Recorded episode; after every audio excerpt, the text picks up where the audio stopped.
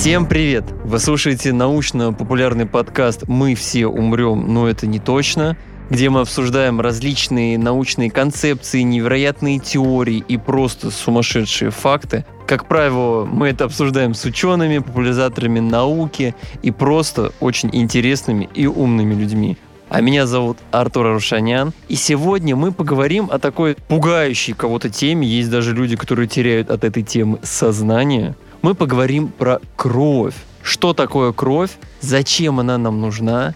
И все, что мы о ней знаем. А поможет нам разобраться с этой кровавой темой Евгения Медведовская, кандидат медицинских наук, врач-гематолог. Здравствуйте. Здравствуйте. Евгения, самый главный вопрос, с чего мы начнем. Что такое кровь? Кровь — это биологическая жидкость нашего организма, то есть ну, жидкость, которая течет в наших сосудах. И состоит она из двух частей. Есть клетки крови, наверное, здесь многие их знают, это лейкоциты, эритроциты, угу. тромбоциты. Все, кто сдают анализы крови, видят эти показатели у себя в бланке. И вторая составляющая — это плазма. Это такая прозрачная жидкость, в которой плавают как раз-таки вот эти клетки крови и другие там еще элементы то есть у нас есть плазма и есть то, что в плазме. Да. А, лейкоциты отвечают за наш иммунитет. Они борются с вирусами, с бактериями, которые попадают в наш организм. Тромбоциты отвечают за свертываемость крови. Если человек поранился, чтобы не стечь кровью, тромбоциты обеспечивают функцию остановки крови. И эритроциты, которые переносят железо, кислород, да, проходят по сосудам через легкие, обогащаются кислородом, разносят этот кислород ко всем тканям и органам. Это клетки крови. Есть плазма. В плазме наиболее важное — это факторы свертывания крови. Это такие белки, которые помогают э, тромбоцитам обеспечивать нормальную функцию свертывания, чтобы при травмах, при угу. э, порезах, ранениях человек не истек кровью, у него был шанс спастись. То есть плазма это не просто среда для клеток крови, это еще у нее функции есть какие-то, да? Да, да. Но как я помню из школьного курса биологии, что у нас есть два круга кровообращения. кровообращения. Вот. Получается, кровь-то она еще и разная в организме. Или там и там она одинаковая? Потому что я помню, что отличались венозная, артериальная. Да, и если про венозно-артериальную, то по венам идет отток, то ага. есть кровь притекает по артериям, по венам идет, э, наоборот, отток крови. Угу. Она вот так вот циркулирует. Приток, отток, приток. Но эта кровь отличается друг от друга? А, да, артериальная кровь — это та кровь, которая прошла через сосуды легких, угу. обогатилась кислородом, она ярко-красная, красивая. Красивая. Она несет это к органам, там она кислород оставляет, если да, грубо говорить, чтобы всем было понятно, и уже по венам возвращается без кислорода. Без... Да, уже не обогащенная Опустошенная возвращается. И получается, она снова обогащает и снова становится артериальной. Да, да, да. Ага. Ну, примерно так. То есть врач легко определит вот это каплю крови из артерии, а вот это из вены. Да, конечно. То есть это очевидно. Вот когда из пальчика берут кровь, часто она такая ярко-красная, потому что попадает вот именно в ну, артериолы, маленькие такие а, артерии. А если из вены берут, она темная. Темная, некрасивая. Такая, да, насыщенная. Ну, это, может быть, кому-то нравится больше такой цвет. Расскажите, пожалуйста, как кровь появляется в организме? Ну, кровь состоит из клеток крови, которые мы уже обсудили, лейкоциты, эритроциты, тромбоциты. Клетки крови образуются в костном мозге. А, ага. Костный мозг находится в костях. Я иногда пациентам, вот чтобы им максимально было понятно, говорю, что вы когда кушаете там курицу, вот костный мозг, иногда даже есть блюдо, да, такое какое-то... Ой, ужасные вещи. Да-да-да. Вот, вот это костный мозг, такое губчатое вот вещество, в котором образуются клетки крови. Они образуются там, как вот э, у человека. Сначала маленький зародыш, то есть сначала очень незрелая клеточка, угу. она постепенно растет, растет, созревает, формируется, и когда она уже сформировалась, она выходит в кровь, чтобы обеспечивать свою функцию функцию. Так. То есть клетки крови образуются в костном мозге. А костный мозг где находится? В любой кости? В основном это кости грудина, ребра, позвоночник. То есть в основном там вот. Ага. То есть в трубчатых костях нет, в основном это вот э, плоские кости. А из чего кровь-то образуется? Какой механизм появления, если вот поподробнее? Ну вот часть, да, клетки крови образуются в костном мозге, угу. выходят. Плазма, которая, во-первых, это жидкость, которую мы пьем, часть жидкости. Во-вторых, белки, которые находятся в плазме, они синтезируются в печени. Белки, которые отвечают за свертываемость крови. Угу.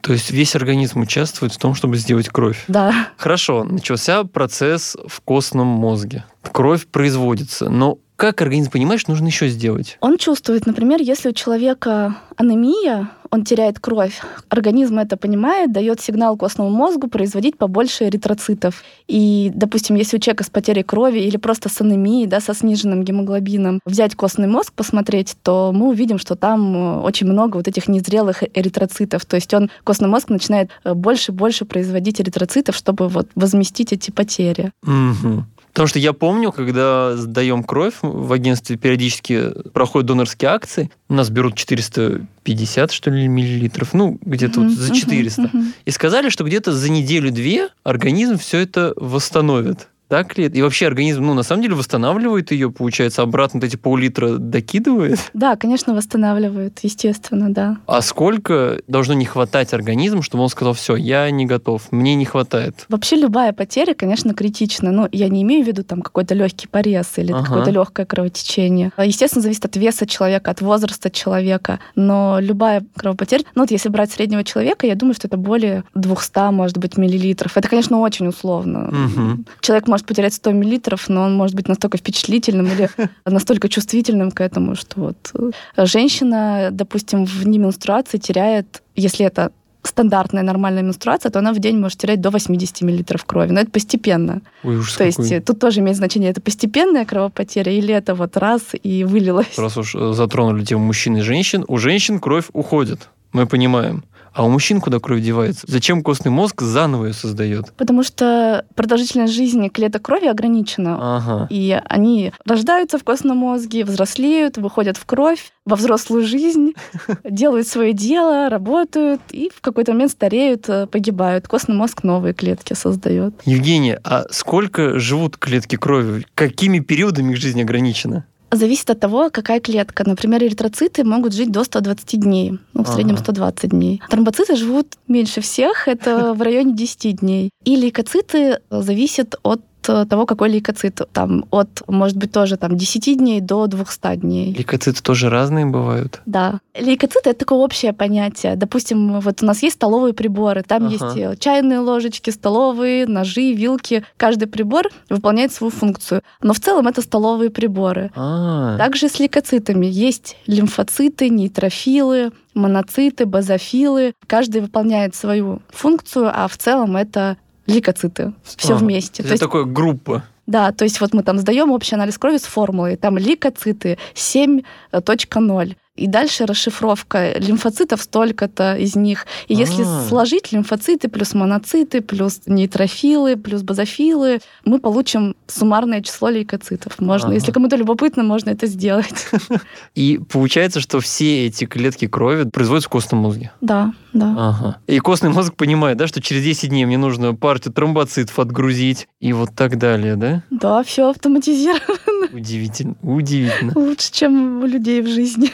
А бывает, что сбой происходит? Да, конечно, бывают различные заболевания, связанные с либо повышенным производством клеток крови, либо пониженным производством, либо в костном мозге образуется опухоль, которая мешает производить нормальные угу. клетки. То есть есть разные ситуации. То есть механизм бывает все-таки сбоит, к Конечно, сожалению. да, да, к сожалению, да. Евгений, расскажите, а за что отвечает каждая клетка. Чуть поподробнее, да. То есть я знаю, что кровь переносит кислород да. по организму. А что в ней переносит кислород? Что там его зацепляет? Есть эритроцит. В эритроците есть различные составляющие, в том числе там атом железа. И к одной из составляющих, и даже, по-моему, там железо тоже вот участвует, прикрепляется кислород.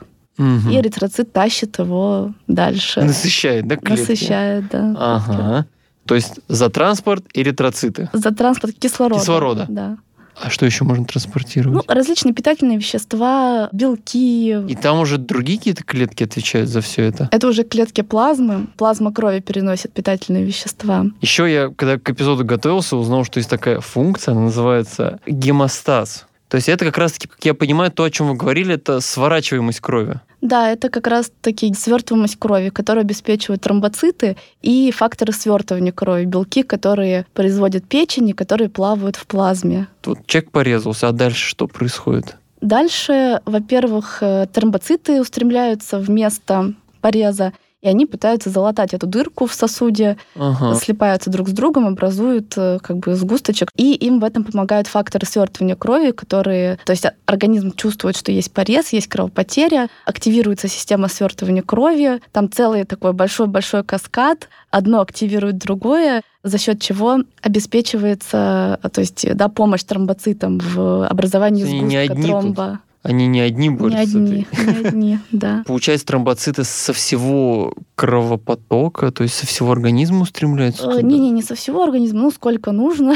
Ага. Кто там рядом был, Кто- устремились. Быстро в этот поток, да? Ага. Ну, конечно, если это большая кровопотеря или там какое-то такое другое состояние, которое очень сильно нарушает вот, систему свертывания крови, то может быть диссеминированное. Что это такое? Это когда образуется много-много там тромбов в мелких сосудах, да, то есть система свертывания крови выходит из-под контроля на фоне там тяжелой инфекции, но это прям очень тяжелое реанимационное. Начинает все сворачивать. Ну, типа, да, вот если так простым языком сказать, то да. Ужас какой.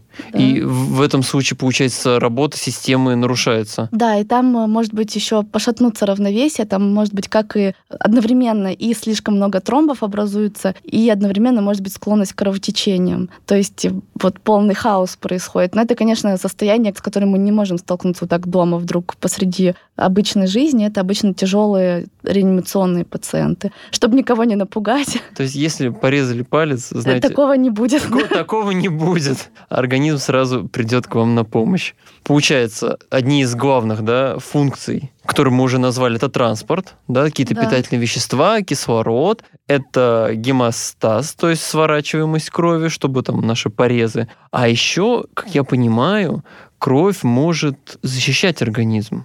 Да, от инфекции. А как это происходит? Что в ней защищает нас? У нас есть лейкоциты, как раз про которые мы уже говорили, которые обеспечивают иммунный ответ. Э, Есть э, специальные клетки, которые, э, кроме лейкоцитов, тоже есть макрофаги, есть. То есть попадает вирус в организм или бактерия, она распознается одной клеткой, хватается, показывается другой клетке, посмотри, тут что-то стрёмный какой-то чужеземец попал. Другая клетка рассматривает, если это действительно вирус или бактерия, то ее разрушает съедает или разрушает. Ага. За это, получается, отвечают какие лейкоциты? Есть разные типы иммунитета. а, Есть, Мы про всех хотим знать. да, в основном это лимфоциты и нейтрофилы. Ага, а, а каждый за что отвечает? У них схожие функции или они различаются по А, применению? Лимфоциты, они могут выделять антитела. Вот сейчас в эру ковида мы много говорили про антитела. Как раз-таки вот лимфоциты, они могут выделять антитела. Мгм. Если человек попал уже какой-то вирус, бактерия, защитные вот эти антитела вырабатывают. А другие типы лимфоцитов могут распознавать чужеродный вот этот агент а, и его там сразу хватать, предоставлять, показывать клеткам, которые уже могут его там съесть или разрушить. Ага. Так, а вот второй тип вы назвали? Нейтрофилы. Да. Нейтрофилы как раз-таки они могут обеспечивать фагоцитоз. Фагоцитоз это когда съедает клетка вирус, там, бактерию, чужеродный микроорганизм, попавший в человека. То есть, получается, одни лейкоциты могут обнаружить, а вторые съесть? Да, да, да. Обалдеть. То есть это такая... Это У них гру- там целая групповая работа, да. То есть это получается отлаженная. группа, которая полностью на самообеспечении. Да. Сами нашли, сами уничтожили, никто нам не мешайте. А, Да, но они работают, обеспечивают свою безопасность организма, отвечают за безопасность. Мгм. Еще Еще какие-то... могут выработать антитела, которые при повторном попадании этого микроорганизма, этого же самого, а, его сразу уже распознают, и уже этот процесс будет быстрее Ага. происходить. И человек может или более легко переболеть, быстренько они там с этим разберутся, а, или вообще не заболеть. То есть, получается, когда вот э, в эпоху ковида брали тест на антитела, это как раз-таки заслуга гликоцитов, что они постарались, и эти антитела вообще есть. Да, да. Мгм. А конкретно Б-лимфоцитов, да. Б-лимфоцитов, интересно. Да, ну вот как раз-таки Б-лимфоциты, они распознают эти чужеродные клетки, э, там, вирусы, бактерии, и вырабатывают вот эти антитела. То есть антитела, которые мы определяли при ковиде у себя, иммуноглобулины, это как раз их вырабатывают Б-лимфоциты. Ага. А есть Т-лимфоциты, которые как раз-таки активируют иммунный ответ, чтобы уже бактерию или вирус разрушили. Ага. То есть лейкоциты это вообще какие-то терминаторы в нашей кровеносной системе. Да, То да. есть они нашли, сообщили, и не просто ждут, пока кто-то что-то будет делать, а они сами уничтожили и сами еще выпустили антитела, чтобы в следующий раз побыстрее Да, ну разные типы лимфоцитов Ну делают да, разную да. функцию. Это все как вот, э, может быть, э, в военной истории есть разведка, э, Ага. есть там киллеры, есть которые обеспечивают безопасность, э, не знаю, там какие-то... э, ПВО. Да, вырабатывают какие-то, ну, там, антитела, я даже не знаю, с чем сравнить. Ну вот как обеспечение безопасности в нашей человеческой жизни, так и она обеспечивается в организме. Каждый свою функцию обеспечивает. Кто-то находит, кто-то выслеживает, кто-то убивает, кто-то профилактику какую-то создает, чтобы в следующий раз э, не проникли больше. Чтобы неповадно было больше в организм приходить. Да, да. В общем, лейкоциты опасные. Опасно, Надо с ними аккуратнее. Я понял.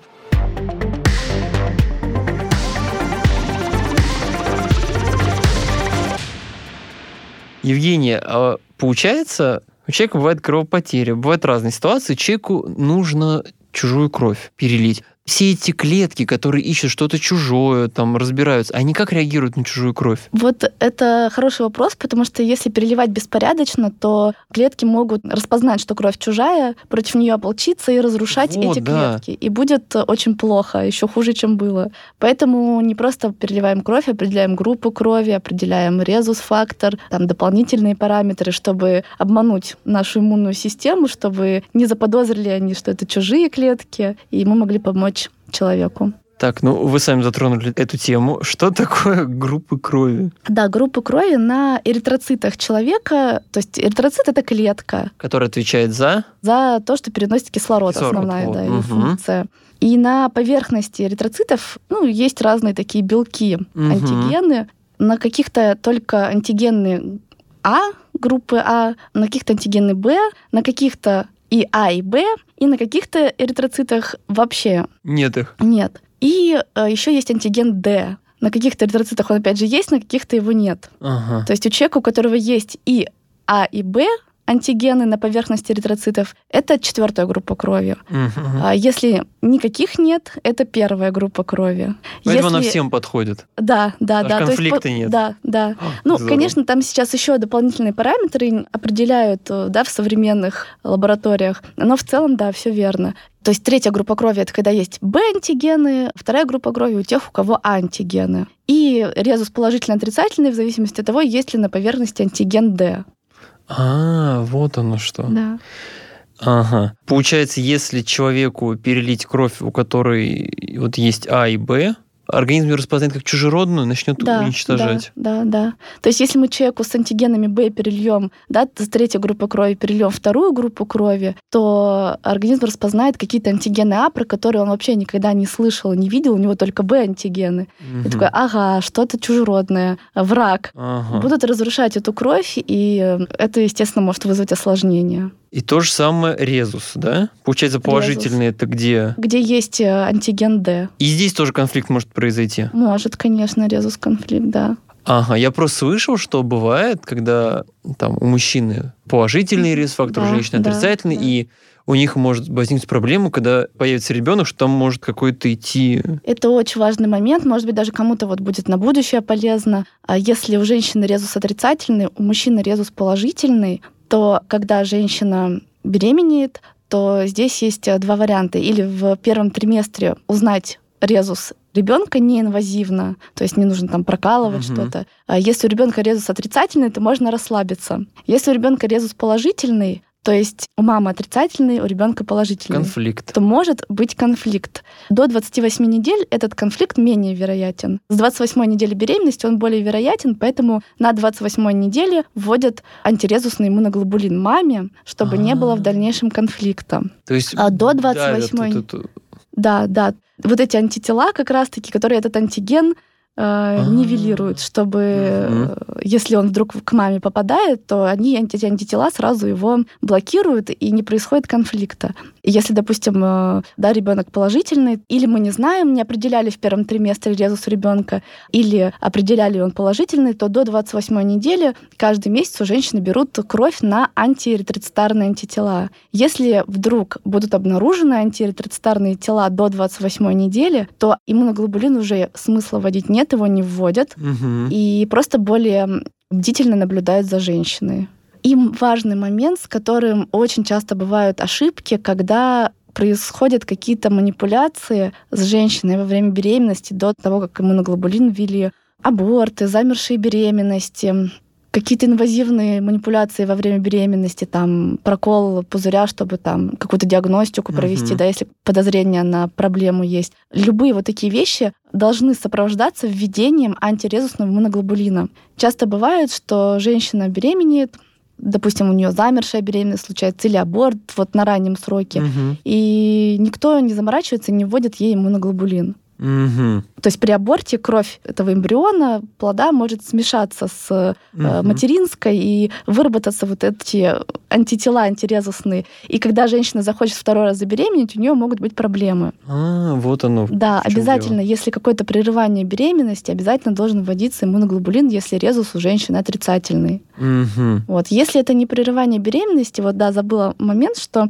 при первой удачной успешной беременности, как правило, проблем никаких не бывает. А, да, проблемы могут быть именно во вторую беременность. То есть все равно, да, может возникнуть конфликт между кровеносной системой по да, ребенка и матери? А, может, да. Но если произошла какая-то вот э, недосмотр, угу. ну, как халатность, можно сказать, если вовремя не определялись антиретроцитарные антитела, не вводился иммуноглобулин, не было наблюдением за женщиной э, пристального, у которой уже есть антитела, например. Угу. То есть современная медицина говорит, что можно?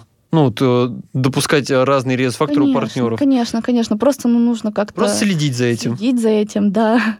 Вот, вот, дорогие слушатели, потому что это миф. Ну, лично я тоже этот миф слышал, что нельзя ни в коем случае, это, это все. Оказывается, если все делать с умом, то все можно вернусь к теме переливания, потому что она такая злободневная. Я слышал и, ну, и видел, когда сдавал кровь, что мы сдаем не кровь, чаще всего мы сдаем плазму. Нет, когда как, смотря ага. что нужно. То есть могут после забора, насколько я знаю, может быть, я тоже с этим вот постоянно не сталкиваюсь. Угу. В этом хорошо разбираются трансфузиологи, это отдельная специальность. Но, насколько я понимаю, могут взять, допустим, 400 мл крови у ага. человека, у донора, и дальше специальным способом отделить клетки крови от плазмы, там, эритроциты от плазмы, эритроцитарную массу перелить тому, кому нужна переливание именно крови эритроцитарной массы, кому нужна плазма, уже перелить плазму. Угу. То есть могут просто разделить, и будет два компонента крови. А в какой вообще пропорции они, то есть плазмы и клетки крови? Э, Это примерно равное? В организме вы имеете в виду? Да-да-да. У мужчин объем циркулирующей крови и объем циркулирующей плазмы составляет 69 и 39 миллилитров. То есть 69 это крови? Да. А 39 плазма? На килограмм масс тела. А, ой, это считать надо. Ну, в общем, где-то в пропорции 2 к 3, наверное. Ну, где-то где так, да. А у женщин 65 и 40 на, вот, на килограмм. Да. Евгения, вот человеческая кровь, все понятно. Первая группа, вторая, третья, резусы, положительные, отрицательные. А вот что обстоит, например, с кровью у животных, я не знаю, ну, у кошек, у собак? Она отличается от человеческой? Если да, то есть какие-то принципиальные различия? Принципиальных нет. У них могут быть другие показатели, другие нормы какие-то референсные, ага. другое просто количество и соотношение там составляющих, но в целом все. Но переливать ее нельзя. Людям нет. Нежелательно. Нежелательно нет. Они как бы массой поменьше, то есть мы не сможем выкачать 400 миллилитров крови безопасно для животного. Ну, Поэтому... если говорить про собак и кошек. Поэтому оставьте кота в покое. Да, да. Хочу сразу богом задать все абсурдные вопросы про кровь. Мои коллеги хотят очень узнать. Они говорят, Артур, пойдешь говорить про кровь, спроси у Евгении про вампиров. Про вампиров? Можно ли пить чужую кровь? Эм, И полезно ли это? Ну, можно, да. Я просто не знаю, как это сочетается с законом. Но в целом можно. Насчет полезно даже не знаю. Ну, в принципе, это даже может быть и полезно, если вот так начать теоретически размышлять. Там и железо, и какие-то белки, ну, главное там еще убедиться, что человек не болен какими-то заболеваниями страшными. А так прям, если Если хочется... что, мы против. Да, да, конечно, я шучу. Ну, никто, конечно, не будет пить кровь, но... Ну, то есть теоретически вампиры могут питаться кровью? Ну, могут, да. Вот все питательные вещества в крови. Просто нужно очень много прям им потреблять, чтобы поддерживать свой организм. Надо быть очень голодным вампиром. Да. На этом а, рубрика абсурдных вопросов про переливание от котов и э, пользы вампиризма закончена. Евгения, вот мы с вами обсуждали, что, да, что в нашей кровеносной системе много клеток разные, да, тромбоциты, эритроциты, вот лейкоциты, терминаторы, как мы сегодня узнали. Но, как я понимаю, даже у всех этих клеток есть какой-то порог выживаемости. Что я имею в виду? По крайней мере, в школе, да, в детстве всегда говорят, вот будет у тебя температура 41, все, конец. Что произойдет фатально и вообще произойдет ли, если температура поднимется за 41? Температура а, тела. Да. Тут мы больше даже говорим о белках, потому что у нас да, организм состоит из белка и в крови, и в других э, да, структурах много белка. И при температуре выше ну, наверное, да, 41 уже происходит денатурация белка, то есть белок сворачивается, сворачивается. сворачивается. И к чему это приводит? Ну, это может в том числе и к смерти привести, то есть ага. слишком высокая температура. Естественно, сейчас не нужно там впадать в панику, иногда действительно мы болеем с температурой 40, но я не думаю, что кто-то терпит и не снижает себе эту температуру. То есть терпеть категорически такую уже... Ну, терпеть вообще не нужно. Бывает ситуация, у человека 38, но он себя хорошо чувствует. То есть это критично не отражается на его самочувствии. Тогда можно там посмотреть, перемерить попозже, посмотреть на самочувствие, на свое, угу. как будет дальше меняться. Но, конечно, при температуре, ну, для взрослых это выше 39,5. Это а, уже есть опасность, уже... что в кровеносной системе может что-то пойти не так, правильно? Ну, конечно, не то, что молниеносно. У вас температура 39,5, а потом она поднялась там 39,7, и все, ужас, что-то произошло непоправимо. Нет, конечно, желательно снижать температуру выше там 39,5 у взрослого человека. Ну и большинство людей себя уже плохо чувствуют с этой температурой. Угу.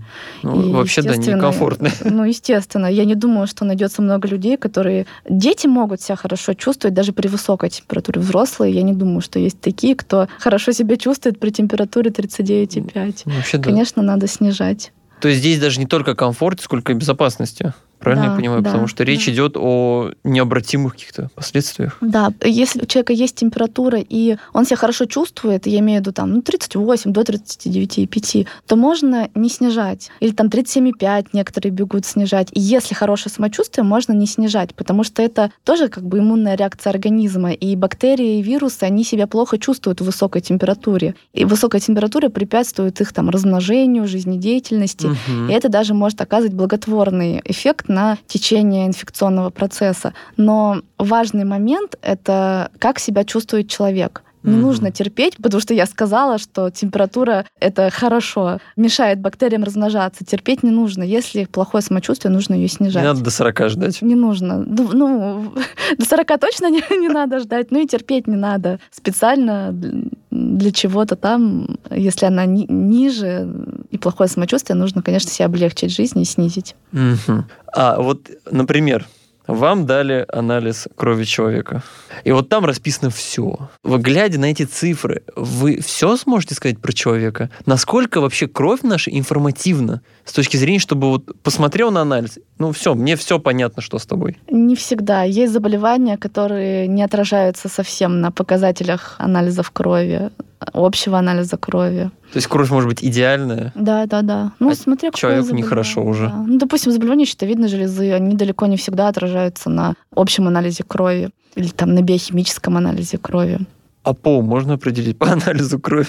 Нет, нет. То есть тоже нельзя. То есть это, это чисто такая статистическая, и уже по ней врач может интерпретировать что-либо. Да, да. А вот так чисто по анализу ну, мы можем, допустим, если в анализе крови есть какие-то изменения в общем анализе крови, ага. мы можем предположить, э, для каких заболеваний могут быть характерны эти изменения. Но, конечно, для того, чтобы сделать адекватный вывод, грамотный, мы должны в первую очередь смотреть на человека, угу. узнать его жалобы, анамнез, осмотреть его, поговорить с ним. Это даже важнее бывает, чем анализ крови. То есть анализ не панацея на самом деле? Нет, нет, конечно. Потому что часто бывает, приходишь, сразу кровь сдавай. Да, это, это важно, но э, вы идете сдавать кровь, а потом э, доктор все равно вас спрашивает, а на что жалуетесь, угу. а что было, как раньше, как сейчас, может быть, там осматривает, если нужно это ему. Евгения, тогда вот послушал нас какой-нибудь молодой человек, школьник, э, выпускник университета, биофака, медицинского университета, чего угодно. Вот послушал и думает, как же интересно, кровь, сколько всего непонятного, сложного. И такая тема. Вот вы посоветуете, какую сферу, какие предметы, что нужно изучать человеку, который хочет, так же, как и вы, вот, заниматься кровью, помогать людям? Да, на самом деле, если, допустим, человек учится в медицинском, ничего специального изучать не нужно, просто учишься. Хорошо. Ну, можно хорошо, можно... Есть примеры, не то чтобы я призываю плохо учиться, но не нужно там зацикливаться на синдроме отличника, там, достигаторстве. Просто учиться, закончить институт и дальше поступить уже в ординатуру по терапии, потом в гематологию или сразу в гематологию. Иногда, когда есть такая возможность, студенты там на шестом курсе э, просятся походить на дежурство или угу. посидеть на приеме, если они находят вот э, такие контакты уже с практикующими врачами, чтобы вообще понять, а точно ли я хочу этим заниматься, и что это за профессия. Одно дело, ты там что-то услышал, а другое дело, столкнулся уже а вот практике. школьнику на что стоит обращать внимание? Биология, может, химия? Ну, конечно, биология, химия, да, потому что это входят вступительные экзамены. Угу. Но в дальнейшем зачастую они то есть та биология и химия, которую мы изучаем там, на первом курсе или в школе, угу. как правило, она нам не нужна в дальнейшем. Угу это как бы хорошая база, чтобы, да, немножечко была, ну, были какие-то базовые знания, и было легче изучать уже более что-то сложное. А зачем вообще химия? Потому что все вот эти наши процессы в организме, они тоже связаны с... Они построены на биологических, химических процессах. И это важно понимать, знать, да, что не просто там кровь что-то течет. По-хорошему важно понимать, как это все происходит. Много-много-много процессов. Но Опять же, многие не знают и не понимают, но при этом они хорошие доктора. Они просто знают свою специальность, у них хорошее клиническое мышление. Ну, в общем, интерес, труд, все перед Да, да, да, да. Евгения, большое спасибо. А я напоминаю, что сегодня а, крови, о кровеносной системе и о том, зачем она нам нужна, рассказала Евгения Медведовская, кандидат медицинских наук, врач-гематолог. Евгения, большое спасибо. На здоровье, я надеюсь, было понятно и не запутано. Спасибо.